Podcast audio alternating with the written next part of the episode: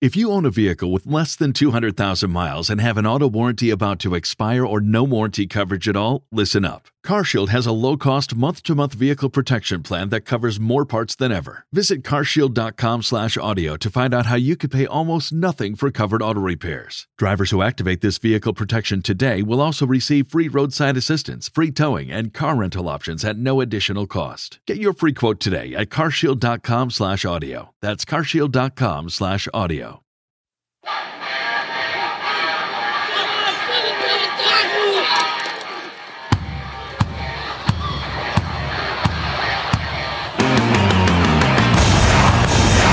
But I was at the VA Mental Health Summit a week ago, and they were clicking through the slides, and they put one up, and I, I said, "Whoa, stop, back up." I said, "Is that slide correct that over 70% of the veterans who commit suicide never ask for help from anybody?"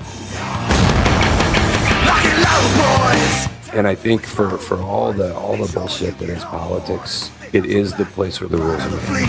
The bright swinging frogman of the UDT. Hey folks, this is Commander Mark Devine. Welcome back to the Unbeatable Mind podcast. I'm super stoked to have Nathan Fletcher as my guest today. Thanks very much for coming. Yeah, it's a pleasure. It's an honor. Really, really cool to meet you. Hey, before we get started, a couple things.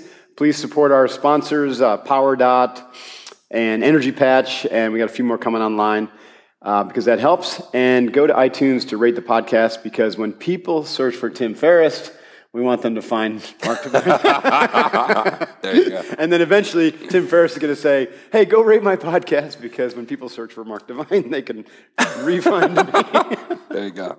Anyways, I'm going to do like the formal intro here of what I've got written down, and then uh, we're going to have a good chat with Nathan. Really neat, neat guy.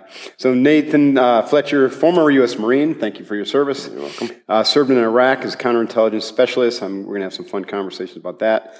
Two terms as a California State Assemblyman. Wow.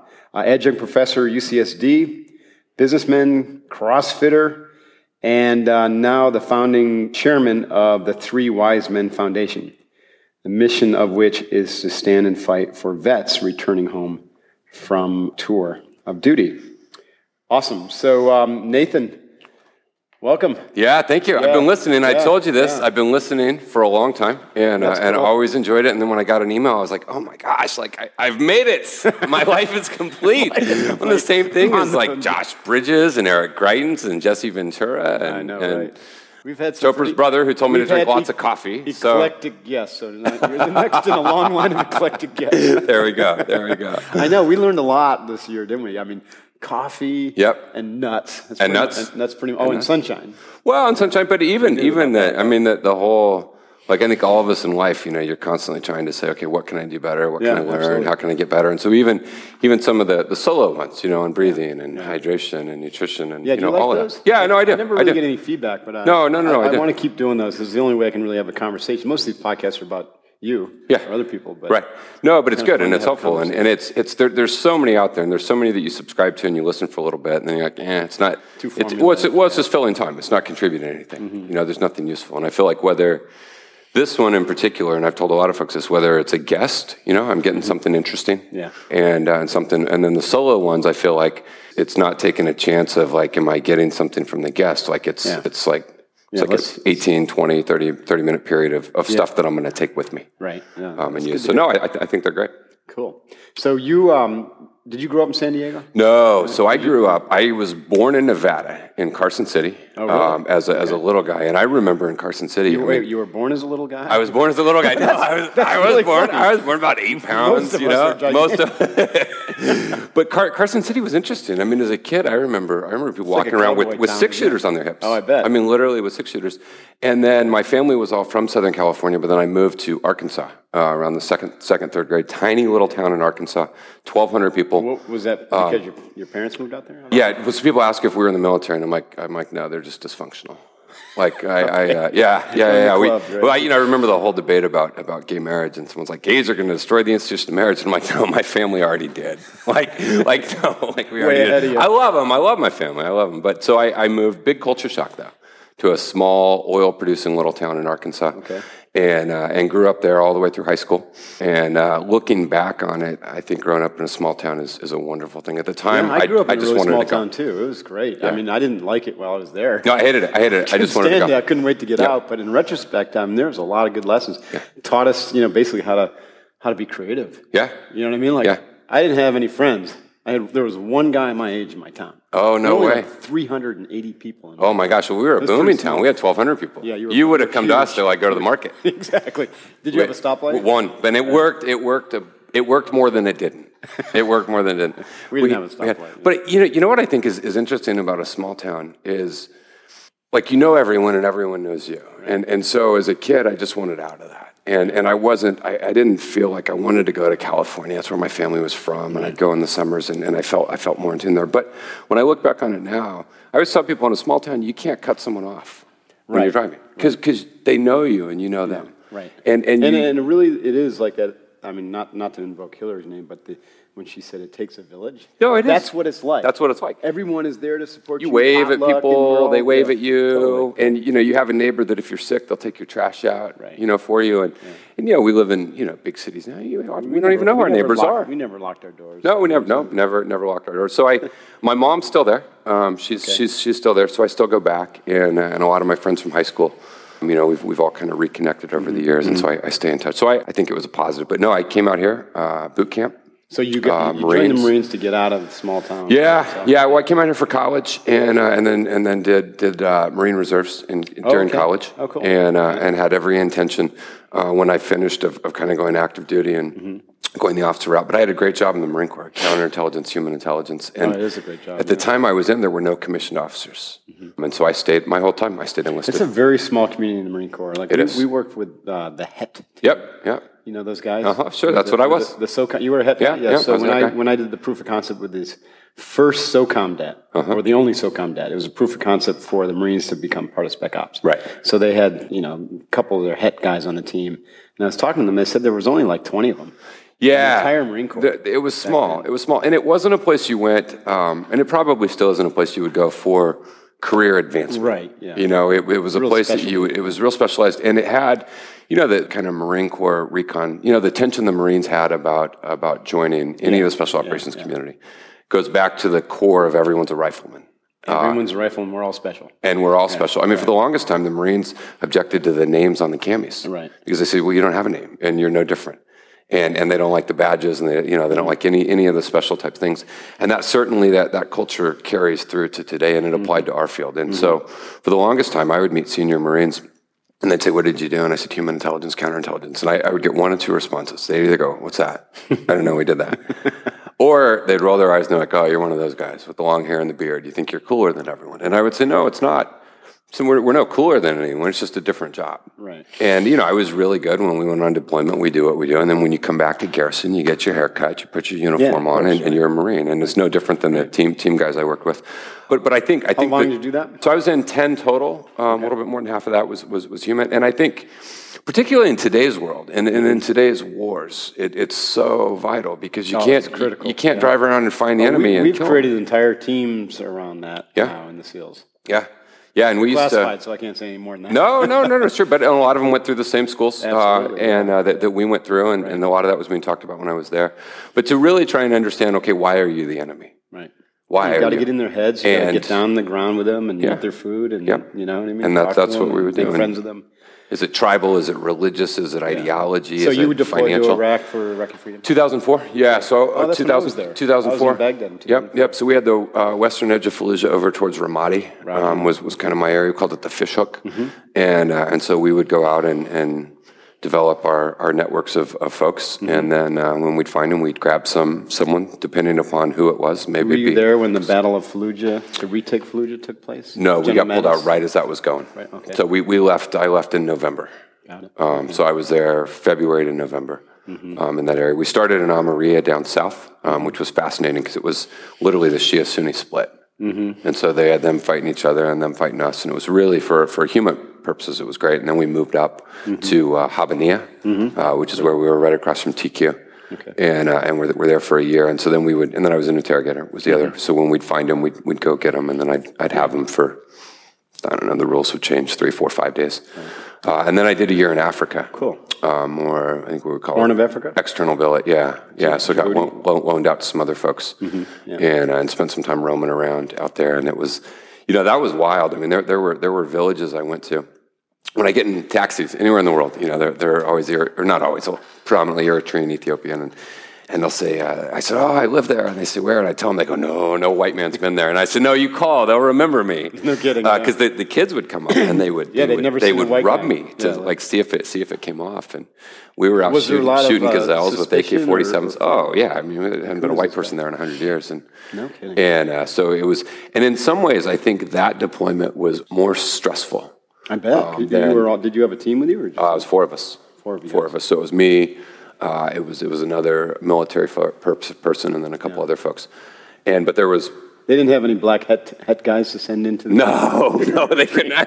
no, we were we were we were two white guys. Uh, we had one one black guy and a Latino. Okay. And I'm like, I mean, it's like you just dropped the United Nations down in an area that is Right. monolithically something else, uh, where they've never seen, and you know, we're the only people with Land Rovers. preparation for that? Did you?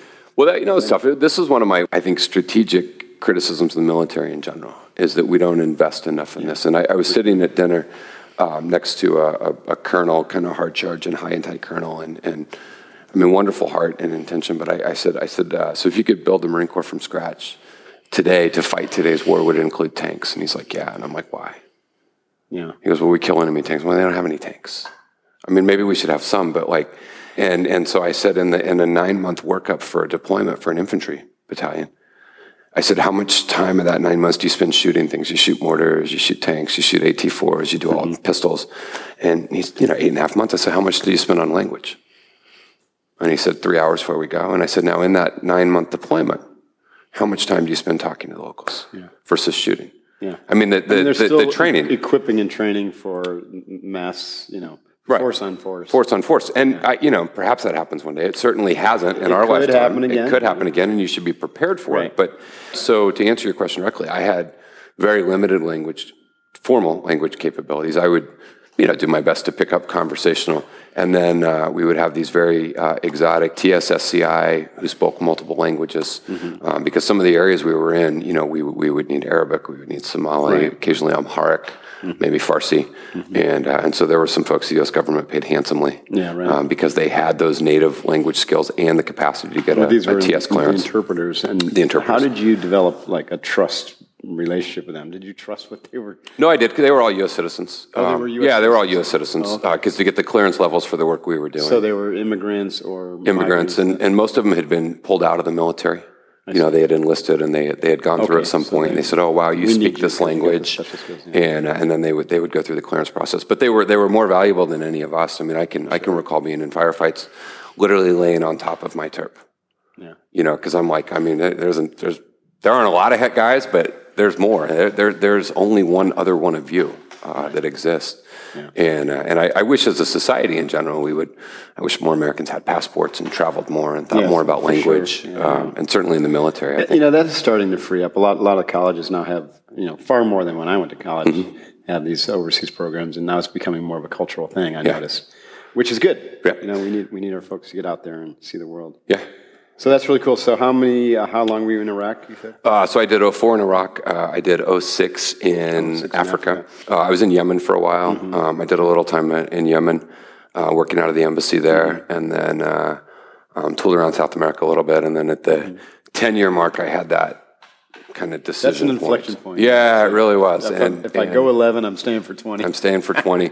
and and I probably would have, would have deviated from, from military and, and gone with one of the other agencies and continued to do it. And I really wanted to.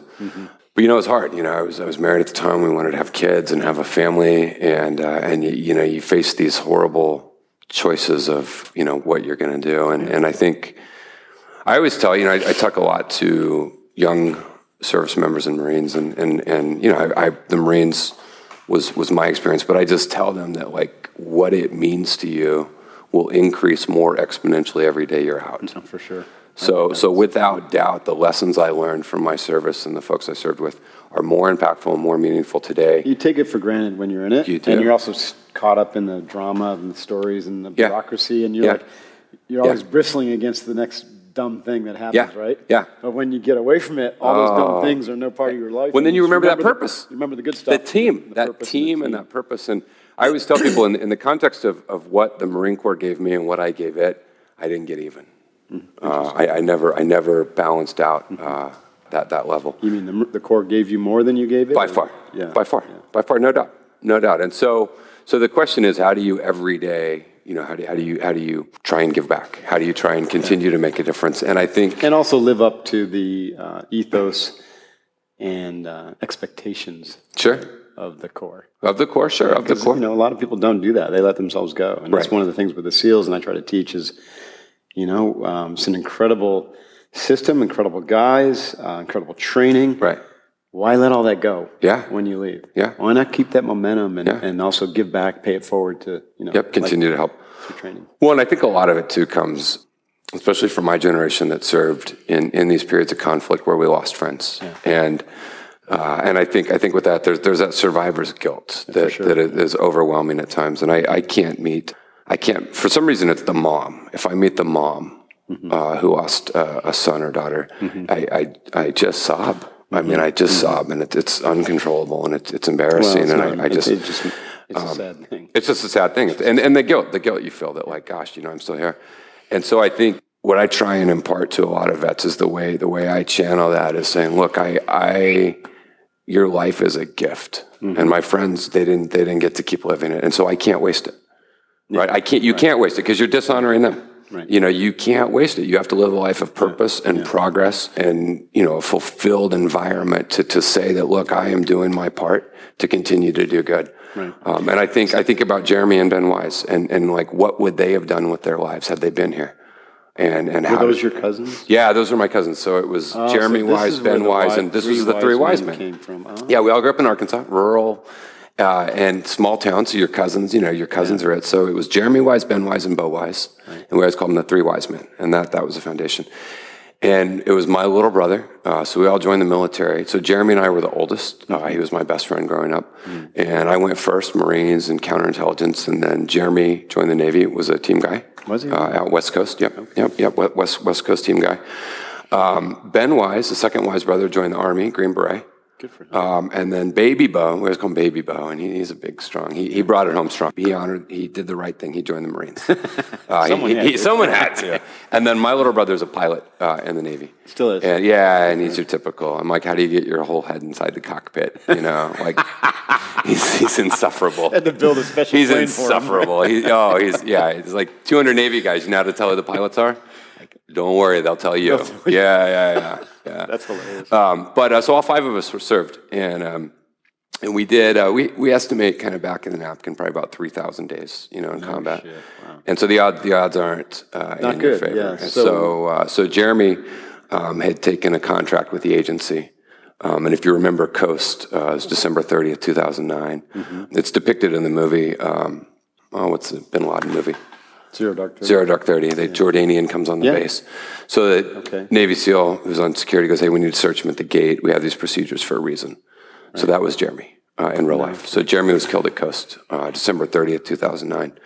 And uh, you know, as the car pulled in, um, the Jordan, you know, he had all the agency folks lined up on the on what would have been on the driver's side. He was in the backseat driver's side. He slid across to the passenger seat, which was an unnatural movement. And Jeremy came around. And then he reached across with his left hand to open the door, which is clearly no one reaches across their body with their left hand to open a door that's on your right. And Jeremy was just getting around the door frame to get a shot, and he, he blew himself. And uh, and it was it was awful. I mean, it was just it was tragic and it was horrible and it was all that. So I go to Virginia and uh, kind of deal. Spend a couple weeks sorting everything out and had a widow and child and, and you know all that and family and, and get all the affairs. But I spent forever with Ben because he viewed me as Jeremy. Mm-hmm. You know, we were the oldest and mm-hmm. and uh, and a lot of time, hey, you got to be strong. Mm-hmm. You know, and, and we're going to deal with the, the grief, but you're going to channel that grief into into being there for your mom and your dad and you know everything. And we talked a lot about, you know, I love the Marine Corps ad. Which way would you run? You know, the either of those among us who run towards the sound of danger and oppression and injustice. And we talked about that was Jeremy. He was running towards the sound, and that's what we're going to do. And two years and 14 years later, Ben literally did that. Uh, he ran into a cave in Afghanistan, and he didn't come out.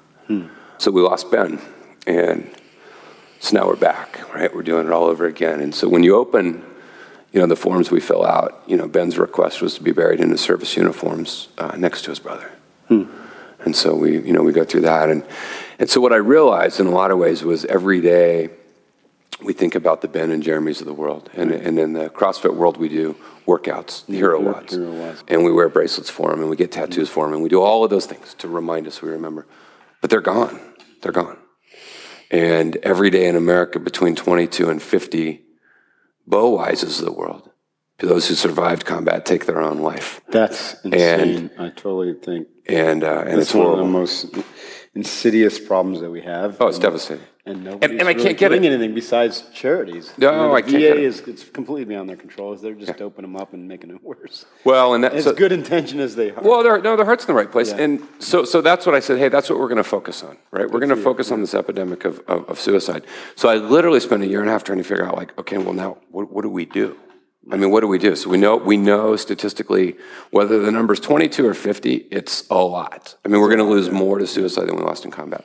So you, you dive into this issue a little bit, and and the, the natural thing. So everyone says, "So what do you do?" And they say, "It's, it's one of two things." They say, "Well, make the VA work better," which is fine. We should do that. We, we should make the VA work Yeah, that's big money lobbying things. It's not much a small charity can do. No. right? Well, then, so then they say, or we provide, we should provide services. But, but when you actually dig into the numbers, and so I went through, I read, and I read everything I could find about this because I said, well, that can't be, is it just, it's just that there are no services or the VA is bad like that? Is that it? Rand Corporation did an extensive study that the overwhelming majority of veterans who are getting treatment for the unseen wounds of war, it took them years and years and years and years to get there because of the stigma. They said, well, I don't want people to think I'm crazy. I don't want people to think I'm violent. Although we know, we know that veterans suffering from post-traumatic stress are less likely to commit workplace violence than those who aren't. I mean, it's not, veterans with post-traumatic stress might hurt themselves, but they don't show up. It's white kids from the suburbs who listen to too much rap music who show up and kill everyone at school. It's not vets. So, like, we know that's not true, but that stigma exists and it's real. Uh, American Psychological Association did an extensive one that's talked about why won't they get help. And so, so the, the real crux of the problem, there, there's a problem, the VA needs to do better and services need to get better and we need to have a better handle of what it does. But I was at the VA Mental Health Summit a week ago and they were clicking through the slides and they put one up and I, I said, whoa, whoa, stop, back up. I said, is that slide correct that over 70% of the veterans who commit suicide never asked for help from anybody? Over 70%.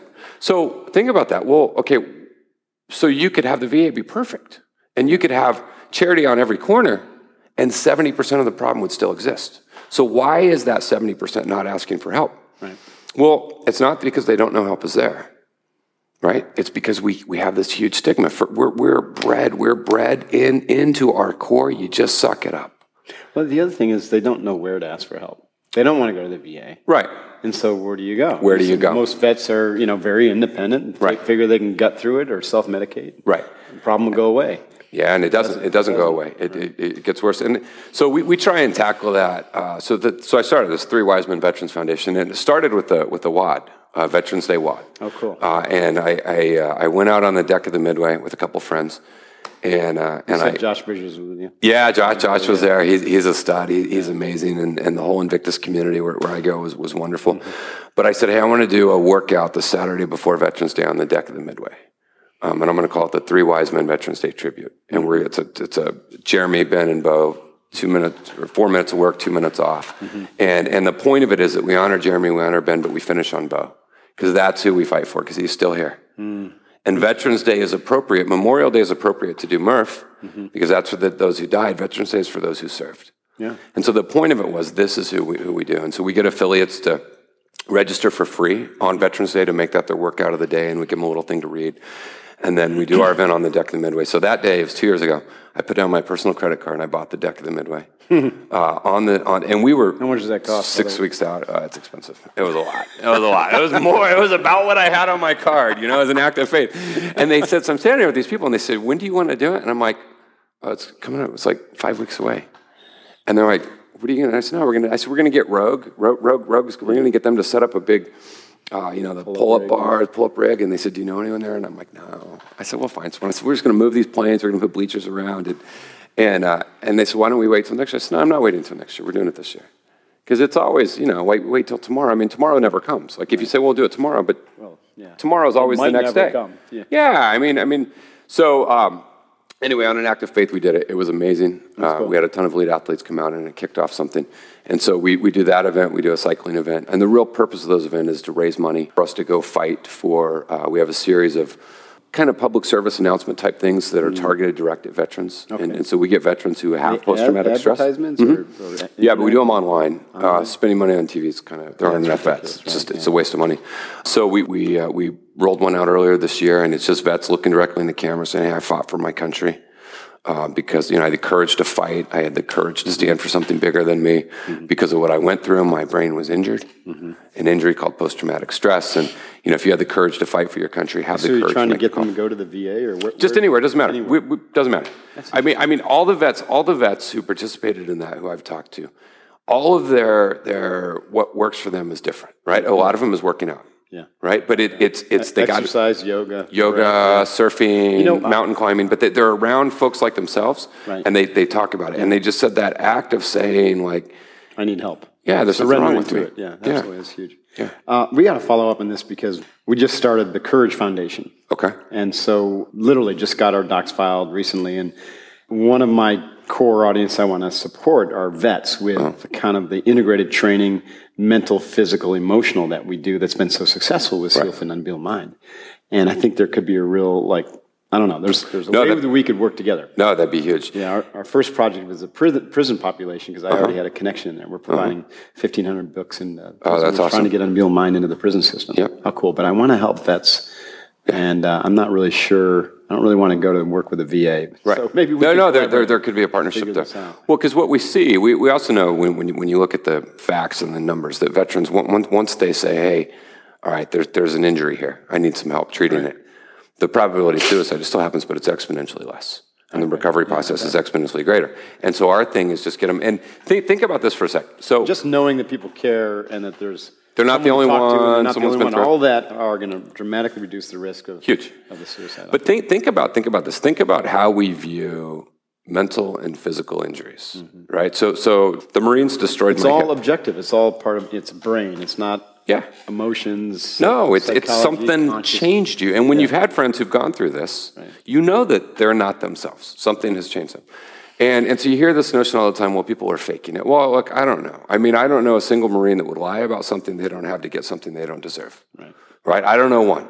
Now, can I say definitively that anyone getting a claim for PTS, it, Sure, maybe they're faking it, but I, I don't care. I don't care because what I know is between 22 and 50 are blowing their brains out. And they're not blowing their brains out because their leg hurts. Right. And they're not, we know empirically, they're not blowing their brains out because they couldn't get treatment. Because we know if you're in treatment, you do better. They're, they're, it's, it's this issue. And so think about this for a sec. So Marines destroyed my hip, uh, Bridgeport in peacetime. I had six massive hip surgeries. I was inpatient for a month in Balboa. I didn't walk for seven months. Right? They tried to medically discharge me. I fought it. I came back. Uh, I, I won't, but I would pull down my pants and show you the scar because it's really an impressive scar. It's 14 trust inches up and around the hip. Yeah, no, I, I won't do it. But I don't feel any shame talking about that. Right. Because I climbed Denali last year. I did the Ironman. I came back squat 400 pounds. I have no shame. Mm-hmm. Because our injuries, we, we, we overcome. Right. My hip is stronger today than any other man my age. But the psychological injuries, we don't have the tools to overcome.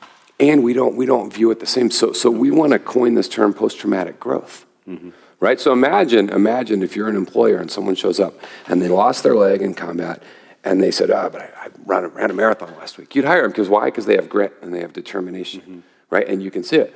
But imagine if someone showed up and said, hey, you know, I had, really bad post-traumatic stress, but you know what? I meditate every day, mm-hmm. or I do whatever. They'd be like, I don't know. And that's the stigma because there's no difference. And so we want, we want veterans. And so in our ads, we talk about, hey, it gets better. Mm-hmm. You're strong and you're stronger today than you were yesterday and you'll be stronger tomorrow than you are today. Because we want to take that same warrior mindset that says it's not, an, I mean, it's an injury, but I'm going to be stronger. Sure. Right? And we want to apply that to the brain. The recent research which has come out just in the last few years around neuroplasticity and the brain's ability to reform itself and create new pathways if you train it. If you train it. And if you're doing other things such as nutrition and, and exercise Diet, and yeah. diet. And you have purpose in your life. Right, and all you that. have- but yeah. you could literally, your brain, like, it's extraordinarily powerful. Right. And a brain injury obviously will limit you. And if you take out like a, an area that deals with a specific motor function, you Right. know, then that might not be so easy to come over with, like speech or hearing. But when it comes to just basic TBI and most PTSD, it's it's very Right. It's not easy, but it, it's recoverable. Yeah, yeah. So I agree with you 100%. Yeah. You- we don't look at it as a permanent condition. It's just like an injury that you can work around, get a therapist, a massage therapist for your brain. Yeah. You know, it's Yeah. basically what we do. Figure it out, yeah. Here's the breathing, here's the movement, here's the meditation, here's your purpose. Do this every day Right, and come see me in six months. right. You know what I mean? Yeah, yeah. Boom, they're like new people. Yeah. So that, that's what it is. That's our little uh, foundation. It's small and it, it's uh, we're supportive of all the other groups. You know, my, my thing is is you know if you provide housing or employment or education, those are all good. Yeah, but if but if they don't deal with the underlying issues, that they're not going to keep the job. And all these work gonna together. Like and- you said. You know, mission good. continues, which is, we talked about Eric, right? Huh? Great. That gives people a purpose. Purpose. right? Purpose. But if they have a purpose and they're still broken, they need they need help. You know, That's So right. they can fulfill that purpose. Yeah. So let's use that to transition back to your purpose. So Yeah. you served. You, you you come out of Africa, and at ten year mark, you decided Uh-huh. to get out of the Marines. Now, what what did you? I know a lot of that was structural because of the retirement and pay system. But Right. what was it that was driving you at that point? What was your new purpose? Well, so I came back and and was was a little unsure of exactly like where or, or what I wanted to go, but I knew I knew that sense of team and and fight and purpose was, was what I wanted to do. And after college, um, when I when I was wrapping it in the reserves before I went back in and active, um, I had done some democracy building abroad, some like uh, human rights work, election violence monitoring. Uh, I'd done some domestic political work, some campaign work, um, some policy work, some things like that. And I think for for all the all the bullshit that is politics, it is the place where the rules are made. That's true. And and and if you want to drive a large substantive change, not exclusively, but it's it's the place you know you got to go. And and you know whether you think the change is good or bad. I mean, a lot of the big driving things that have macro impact happen there. Um, and so I came back and I said, hey, I'm going to go do that. And uh, and so I was young. Uh, I didn't know anyone. I had you know I hadn't run for anything before, and I said I'm going to run for the California legislature. And uh, I kicked off a campaign, and I won. Uh, and when elected, I was the youngest member of the legislature up there. Um, not, not not in history, not the youngest in history, but the youngest currently. Did you serving. like s- research a district and then go settle there? Well, no, it was where I lived. It was where I lived. where you lived, Yeah, it was where I lived. So, so it was it was the city of San Diego, kind of the, the northern part, kind of La Jolla, Claremont, University City, went up into Sorrento Valley. So Sorrento what did Mesa. that what did that look like running for California? Well, you know, running, running, running is an interesting thing. So, so po- politics in general is, is, is interesting because, you know, a lot of folks say, you know, I have a lot of friends who are athletes Mm-hmm. and, and, you know, at some of the highest levels, and, and they say, yeah, but it's zero sum. And I say, well, it's not zero sum because even if you lose the Super Bowl, you still have training camp next year. Sure. You still have a job. A political campaign is the ultimate because somebody wins and somebody loses. Hundred percent focus and then nothing. And then it's all, if you lose, it, there's nothing. I mean, think about a presidential race. People will work their entire life and then they get right to that point. I mean, Mitt Romney is a perfect example. You know, wonderful man. I, I've met him. He's here in San Diego. Gets right to that point and it was close. it was close. It was close. And then the next day, he has to drive himself to Whole Foods to buy groceries. and Obama gets on the plane with like Secret Service and the leader of the free world. And, and so it's the ultimate zero sum. And I liked that. I'm going to be honest, I liked that. Um, I mean, I liked that pressure. And it, it's the ultimate scoreboard. Everyone sees who wins and who loses. And, uh, and so I, I tackled that campaign and I walked door to door and I raised money. And I, you know, I would tell people, because no one wants to raise money. You don't like raising money, but you have to. And if you want to go make the change, then you got to raise the money. And so I would tell people, I would call and I would say, hey, look, I'm going to go fight every day for your interests to make your community safer and your air cleaner and your beaches nicer and your you know more cops and you know better jobs and all that kind of stuff. And i said i'll fly back and forth to sacramento and southwest and i'll get criticized and second guessed and i'll spend my evenings you know out doing the things that you do. And people say mean things about me online. I said i'll do it all and all you need to do is give me a thousand dollars. And they said well i don't know. I said well then you run and i'll give you a th- oh you don't want to do it okay then you know you and uh, and so I it was raising money and it was all that type of stuff. So I won and then went to Sacramento and really had an eye opening experience into. when was was uh, Arnold? 2008, Arnold was there. I had a great relationship with him. Did you? Um, yeah, yeah. No, he and he was fun. I, I still stay in contact with him. I email and, and he hosts a couple events at his, his house every year. And he was he governed in a really difficult period. We had mm-hmm. massive deficits. We had massive problems. He also just became the governor of California. He didn't have a real track record in, in government. And, mm-hmm. and a lot of what you have to do to, to, as a successful governor is a lot of interaction with legislators. And he just wasn't as comfortable doing that. Mm. You know, I mean, you know, bodybuilding's not a team sport. Right. Um, and neither's been a movie star. And I, I- his, his heart was right. He just, you know, he, he wouldn't spend the time. And I would tell him, I said, Governor, you're, you're so charming because he could be so great. And, uh, and, and kind of jockish, you know, he'd, he'd grab me and he'd be like, have you been working out? And I'm like, yes. And he's like, are you doing steroids? And I'm like, no. And I'm like, do you know why? And he's like, why? I'm like, because you did them all. Like, there's none left. You know, there's none left. Um, and I remember one day we were, we were sitting in his office and he goes, uh, we're working on a bill, and he goes, "Hey, he goes, you want to see my sword?" And I'm like, "No!" Like, what do you? And he, ah, and it's the Conan sword. He had it in a box in his, you know, office, and uh, and so you know, he he he was there, but um, but he was good. I mean, he, he I had a good relationship with him. Uh, I think, you know, I, it's easy to say, "Well, you should have done this or that." You know, I, you know, I wasn't there, but um, I had a lot of bills get through. I had twenty something plus bills. Uh, Big bills, Chelsea's Law, the, the most sweeping sex offender bill uh, in the history of California. These Uh, are we got through bills that you worked on or No, I authored. co-authored? Yeah, authored. authored. Yeah, I had, had, more than 20 of them that I authored. And uh, we did some veteran So stuff. We did a lot of tech author work. a bill? Like, what does that mean? Well, so you get there, you get there, and you just, it, it's, it's, uh, like, do you have to sit there and write the damn No, thing? or no, no, no. Do you No. say, here's what needs to happen? That's what you do. Let's draft up a proposal. See if yeah, it's got so, so I. I can take, I can take any idea I have, right? I can see something and say, well, I think we should change that. Mm-hmm. And there's a place called the Office of Legislative Counsel. And so you go to them and it's just a bunch of lawyers and you say, hey, here's what I want to do. And then they go figure out, well, you would change this section of code or that say, wait, section you know, of code. and- this law. But Yeah, and then you would do this that. and that, and then they write the technical kind of strike this, replace that. That sounds and, like a fun job. And it, yeah, oh my gosh, horrible. I couldn't imagine. Like I was like, oh, that's awful. Those people love this. And then sometimes they, they would do. I, I never had this, but because technically, like any idea you take them, they have to write it. Really. But they have this cover letter that says like, "Hey, by the way, this is horribly unconstitutional." like, like, like, they won't tell you it's a good idea or a bad idea, but they're like, "By the way, this violates like seven things in the Constitution." you know, you get a cover letter, um, and then But then, they you- then you start working. front? No, well, they, mean, put, they put it on the cover. It's a cover letter. A hey, here's your bill, say, but you hey, know, Nathan, this is a stupid. this is a bad idea. Go back and That's a think bad of idea. something else. Um, so then you, you introduce it, and then and then you start the committee process, and it, it's really hard. Getting getting things through is really hard. Because And- everyone's got their pet projects and all these other. yeah, but it's also designed that way. I mean, I, I, I lived in Bolivia, and they had 600% inflation, and and uh, stability and status quo isn't so bad when you've been in a place that has 600% Mm-hmm. inflation. And so the system is designed to make it really hard. And so you really have to think strategically. I had, a, I had a whiteboard, literally the whole wall in my office. And so when we'd have our big controversial things, we would map out, you know, everything. We'd start at the end, what's the bill we want signed?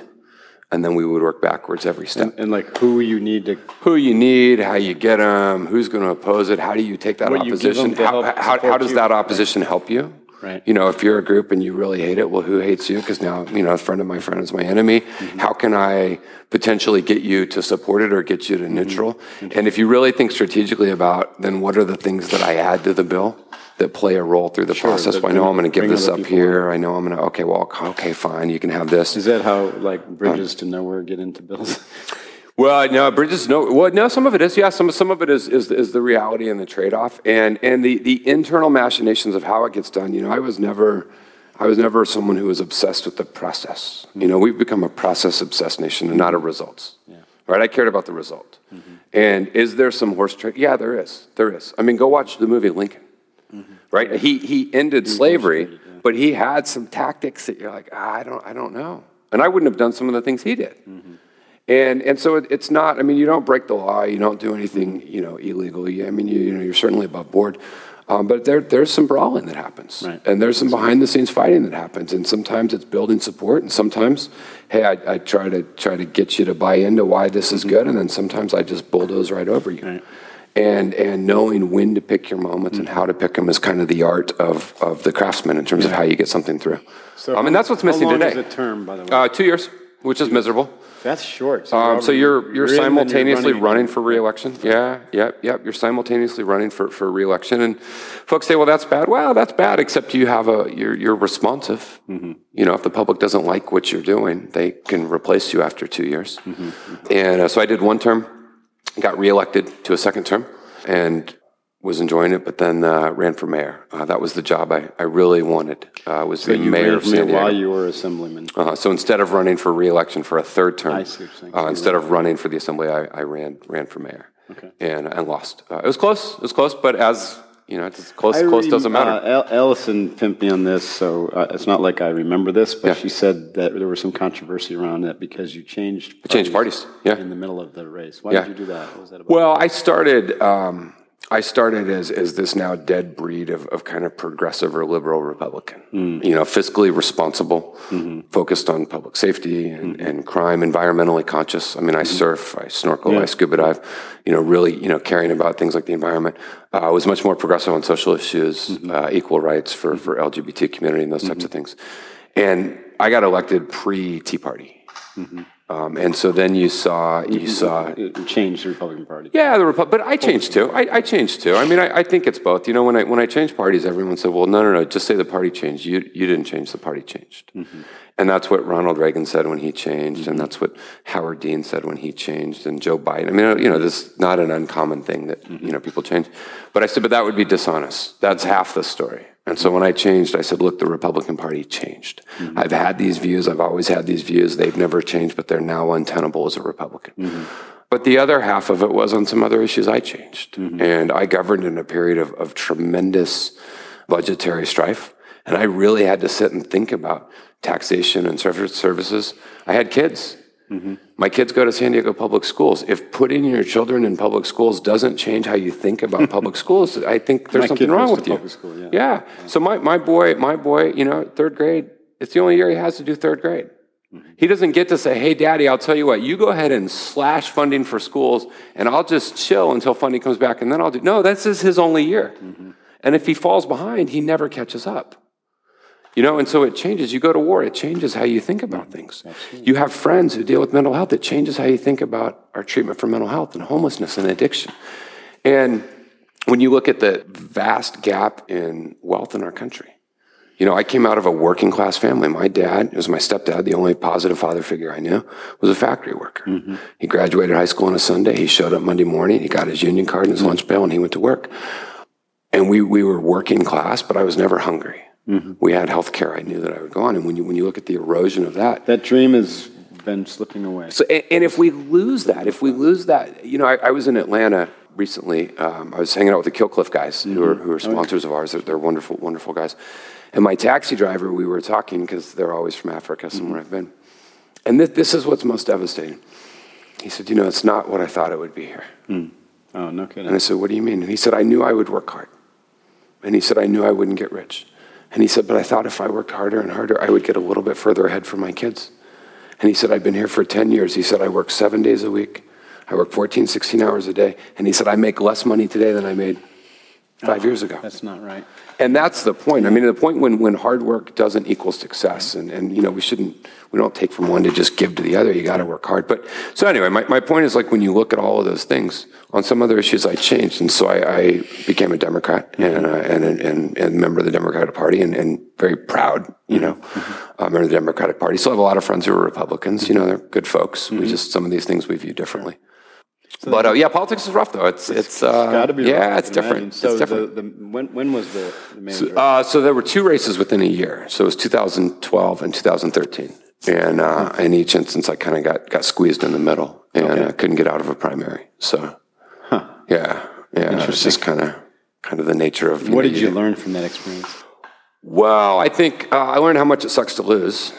uh, I also learned, I think, the value in going for it. I ran into someone who'd always wanted to run for mayor, and uh, but never could quite get there. A, it was at an event, and and they were uh, they were talking a little shit. You know, it was a little group, and "God, it must must suck to have lost." And I looked at him and I said, "Yeah, probably not as much as it sucks to not have the balls to run." You know, because that's that's and, and what I learned is that failure is okay. Failure is a part of life. Yeah. You know, and and you know, I, I I don't embrace failure. It's not like I say, "Hey, check it out, I lost," but I do embrace the fact that I went for it. you know, and and people say that you know you learn more from your failures than your successes. Sometimes I think that's what those of us who failed tell us to make ourselves Mm-hmm. feel better. Uh, but you definitely think more about it. And I think as I look back on on my time in politics, the lessons that I always learn is when you really believe something and and it, it it's core. You can't delay it. You can't deny it. I mean, the reality was, I knew I didn't belong in the Republican Party for a year and a half before I left. Well, yeah, but it was well, hard. that- but it's hard. Forced the change, But it's I hard. That might have been the, the reason that you ran, and, and Yeah. to learn these lessons. and to learn these lessons. Yeah, I, so have a, I have a very different view about failure as well. I don't. I think it's a it's an over washed up term. Mm-hmm. You know what I mean? Like you said, we do things because we need to right. and to learn, and it turns out the way it turns out. Yeah. Sometimes you're sitting in office or you're getting on the plane. Sometimes you're, you're going to Whole Foods the next day and you're still the same fucking person. Same person. You're still the same person. And Yeah. then you go for the next challenge. Yeah. And guess what? That one might turn out different. You might That's be right. standing That's on top of the right. You know what I mean? And and sometimes it's it's you know like there were mistakes that I made, and there were definitely things uh, you know that that that I would take take with me as I go forward. But I think one of the core things for me is as a Marine, being a Marine was what I did. Mm-hmm. Right. I mean, it wasn't it wasn't who I was in the sense of when I left, I, my life continued. Mm-hmm. Uh, when I was in elected office, it was what I did. Mm-hmm. Right. It wasn't you know, and so that who you are, you know, when you know that, you know, I am a fighter, I am a You warrior. with that. I'm going to go out, and so whatever whatever it is I'm doing in life, I'm going to go all in. I'm not interested in better sameness. I want to do things that matter, you know, with my foundation. And so I think I think when you have that, you can absorb. So the how ups would and you downs of those articulate better. your purpose? I would say my purpose is every day to get up and, and live a life of purpose and progress, um, and one designed, I think, to fulfill my contribution to make the world a better place, to do good. And and I find today's world, you know, when I was in the in the Marines, that was that was killing bad guys, killing and capturing bad guys, making the world a better place. When I was in the legislature, I was authoring legislation to protect your kids from sexual predators or help you get a job. And now now I think it's out it's out fighting for vets Nice. um, and, and, and trying to do that. And that's what motivates me. I'm not motivated by money. Uh, you know, I wish, I think those around me probably wish I was more motivated by that. Your wife? Yeah. Yeah. And, uh, and you know, I, I uh, you know, I have the same Ford F-150 and it's got 170,000 miles, but you know, my mountain bike fits in the back Right. and I, I don't want anything else. And, uh, and so I think, I think, you know, you, you figure that out as, as, as you go through life. That's good, though. I mean, travel, that's the warrior's way. Yeah. Travel light and be non attached. That's exactly one right. day, one lifetime. Boom, and you go. Yeah, right. Yeah, something comes up and you go. you. Yeah. Well, uh, so is there anything big on the horizon for you? Any any offices in the future? you're I don't know. I, you know, I, I, I would say never for now. Right. You know, never, never for now is is is uh, is kind of it. You know, you got to really want it. You know, when I was running for mayor, I, I woke up at 5 a.m. hearing you know "Welcome to the Jungle" playing in my head, and, and I, I was off, man. I you know I, I wanted that, Right. And uh, and and I, I don't feel that way about that office today. You know, could I about some office some point? Yeah, probably. Because you know, if, if if change is what you want to drive, that's the position you got to be in. And and you realize when you get in there that if you'll embrace, I got asked to train the freshman legislators, and uh, I went up because you know we had gotten a lot of things through, and I told them a couple of things. I said, first off, I said the attention you get is not for you; it's for the position you hold.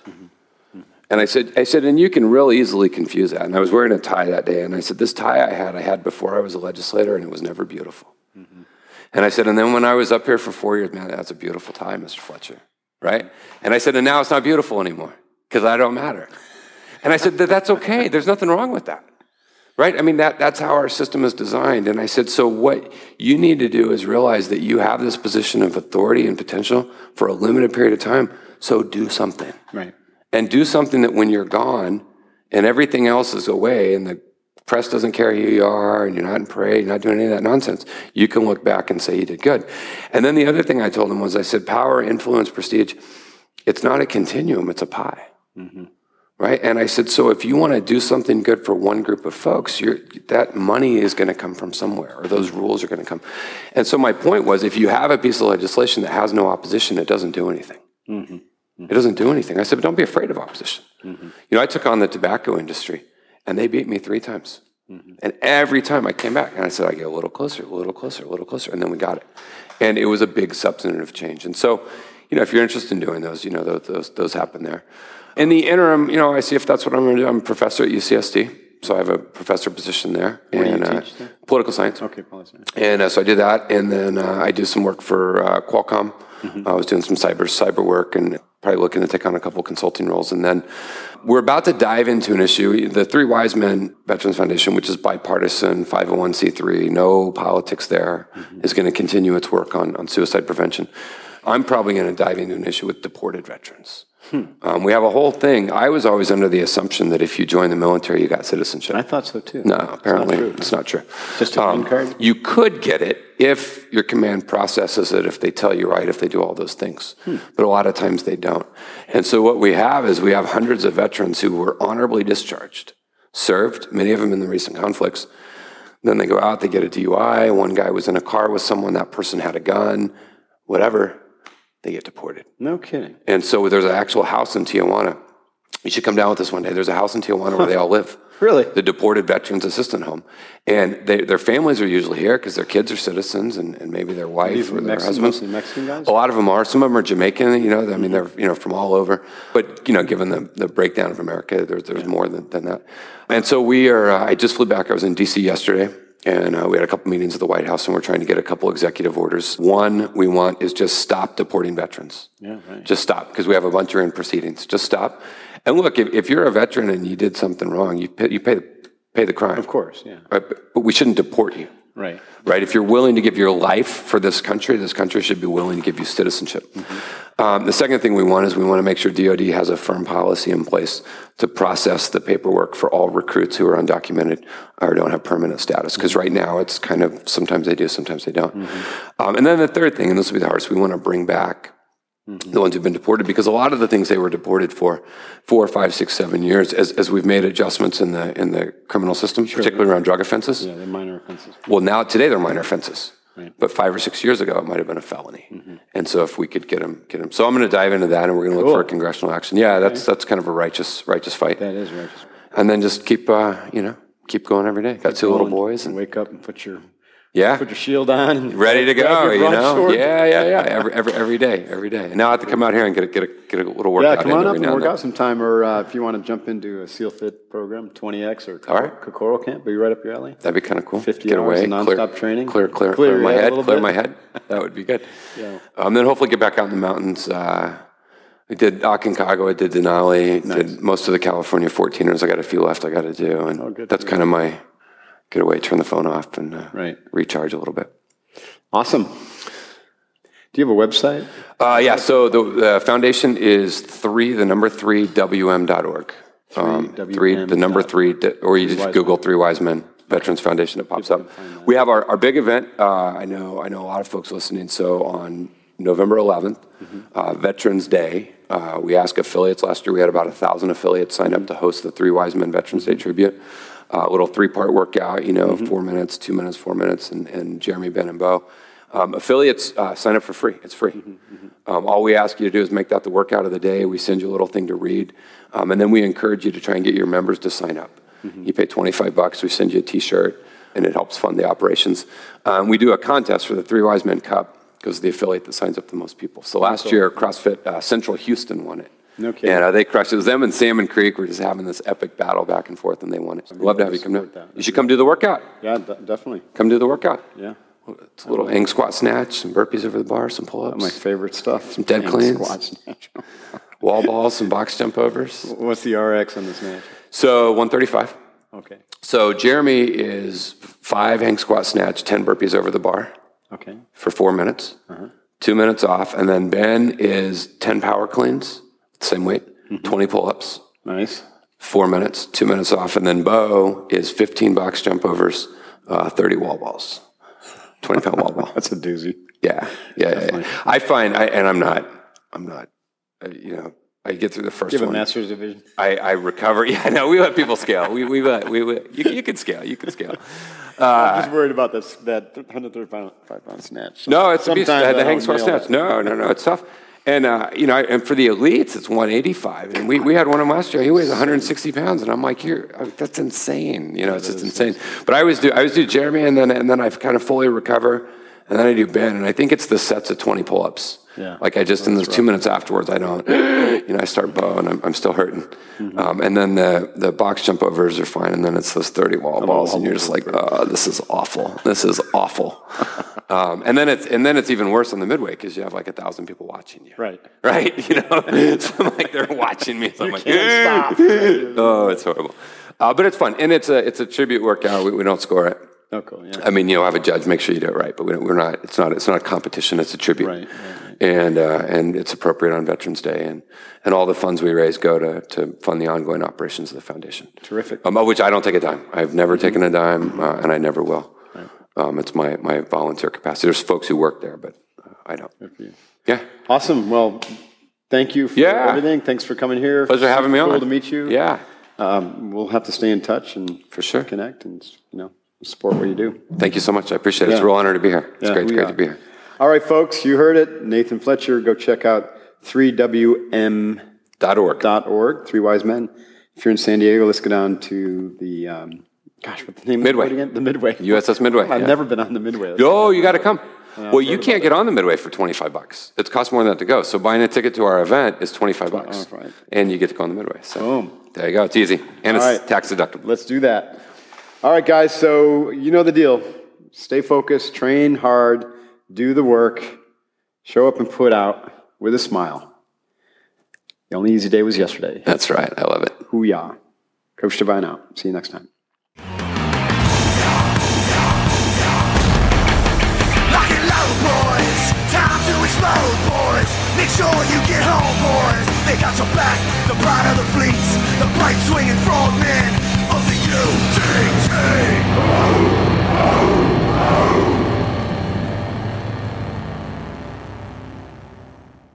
When facing a family law matter, it can feel like an overwhelming and never ending court process. It's vital to know that things will look better on the other side if you hire legal counsel with the skill and compassion to help. At Stange Law Firm, we represent clients in difficult family law matters every day. Visit FamilyLawRepresentation.com to schedule your consultation. That's FamilyLawRepresentation.com. Stange Law Firm, here to help you rebuild your life. Stange Law Firm has an office in Wichita. Kirk Stange, 120 South Central Avenue, Suite 450, Clayton, Missouri. Before Shopify, were you wondering where my sales at? Now you're selling with Shopify, the global commerce platform supercharging your selling. You have no problem selling online, in person, on social media, and beyond. Gary, easy on the cha-ching. Oh, sorry, but my Shopify sales are through the roof. Start selling with Shopify today and discover how millions of businesses around the world use Shopify to ignite their selling. Sign up for a $1 per month trial period at shopify.com slash listen. Shopify.com slash listen.